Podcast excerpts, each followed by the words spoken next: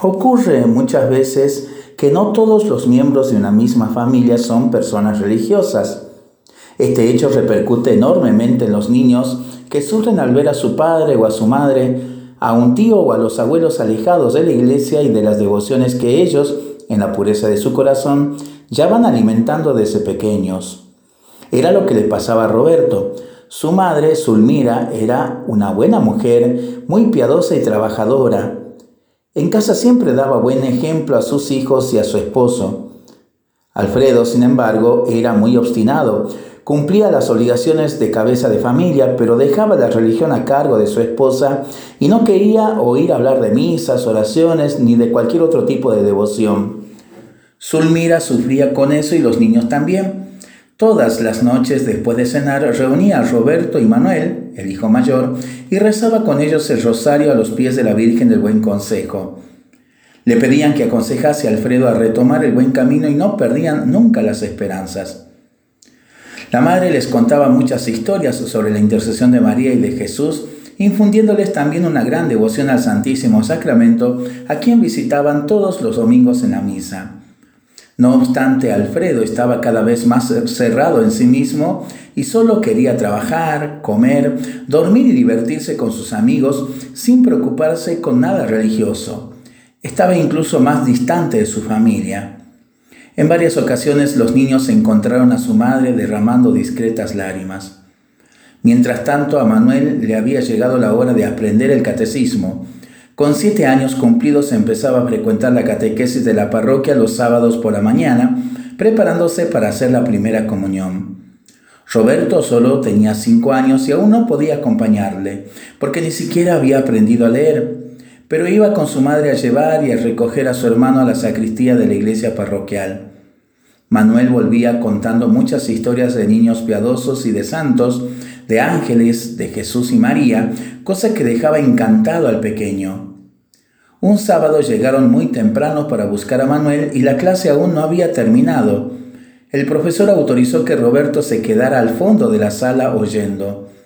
El maestro estaba hablando sobre las maravillas obradas por Jesús en la Sagrada Eucaristía. Jesús está en la iglesia, dentro del sagrario, esperando la visita de cada uno de ustedes. Se pone muy contento cuando un niño va a hacerle un poquito de compañía y estén seguros de que todo lo que le pidan en la Sagrada Eucaristía, Él se lo concederá de verdad. Roberto se quedó muy impresionado con esa afirmación y se desentendió de las palabras del profesor y antes de que acabara la clase salió de la sacristía y se escapó a la iglesia solito. Había un ambiente de mucha paz. Estuvo un momento admirando las luces de los vitrales que coloreaban las columnas y el suelo del templo, así como el gran altar de mármol. Se dirigió al presbiterio, subió los escalones despacito y se acercó al enorme sagrario de oro que parecía brillar más esa mañana. Llegó muy cerquita e intentó llamar a la puerta, pero era tan pequeño que no la alcanzaba. Su corazón latía apresurado y estaba emocionado por estar tan cerca de Jesús. Por allí había un banquito que el sacristán usaba para encender las velas de los grandes candelabros del altar y no lo dudó ni un instante. Lo arrastró hasta el sagrario y se subió en él. Golpeando suavemente la puerta del tabernáculo, balbuceó, Jesús, Jesús. Al no obtener ninguna respuesta, habló más alto, Jesús, Jesús. Silencio. No respondía nadie. Entonces pensó consigo mismo, Jesús estará durmiendo y no me oye. Y acercando su cabeza a aquella puerta bendita, que ahora relucía aún más a causa de un rayo de sol que empezaba a incidir, incidir en ella, iluminando el altar y al niño, puso las manos a la altura de la boca y gritó, Despierta Jesús, tengo que hablar contigo, oh maravilla. De dentro del sagrario se oyó una voz grave que resonaba en el templo vacío. Sí, hijo mío, aquí estoy para ayudarte. ¿Qué necesitas? Ay, Jesús, Quería pedirte que conviertas a mi padre. Es muy bueno, pero no quiero oír hablar de rezar y mi madre está sufriendo mucho.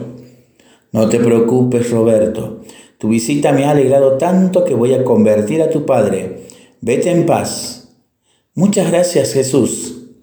Se bajó y se fue con su madre que estaba entrando en la iglesia junto con Manuel para despedirse del Señor, pues ya había terminado la catequesis y le dijo, Mamá, hoy papá va a rezar con nosotros. Me lo ha dicho Jesús.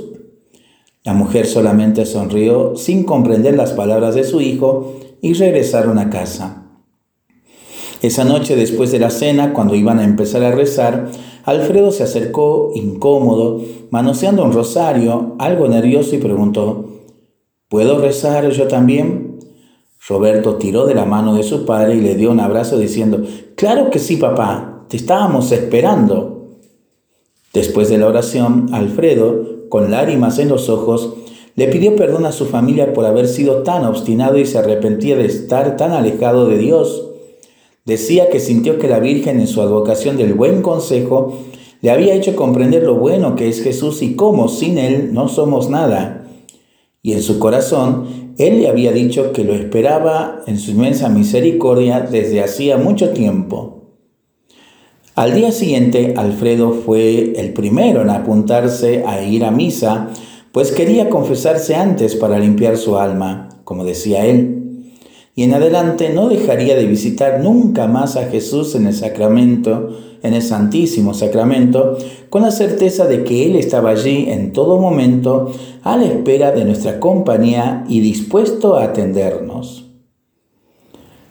Lindo testimonio, lindo relato de la hermana Lucila María Ribeiro Matos, para pensarlo y para rezarlo en familia y entre amigos, ¿no? Mientras lo hacemos, pedimos al Señor su bendición, le seguimos pidiendo por el fin de la pandemia, de las guerras y por el buen tiempo para nuestras vidas, nuestros animalitos y nuestros campos.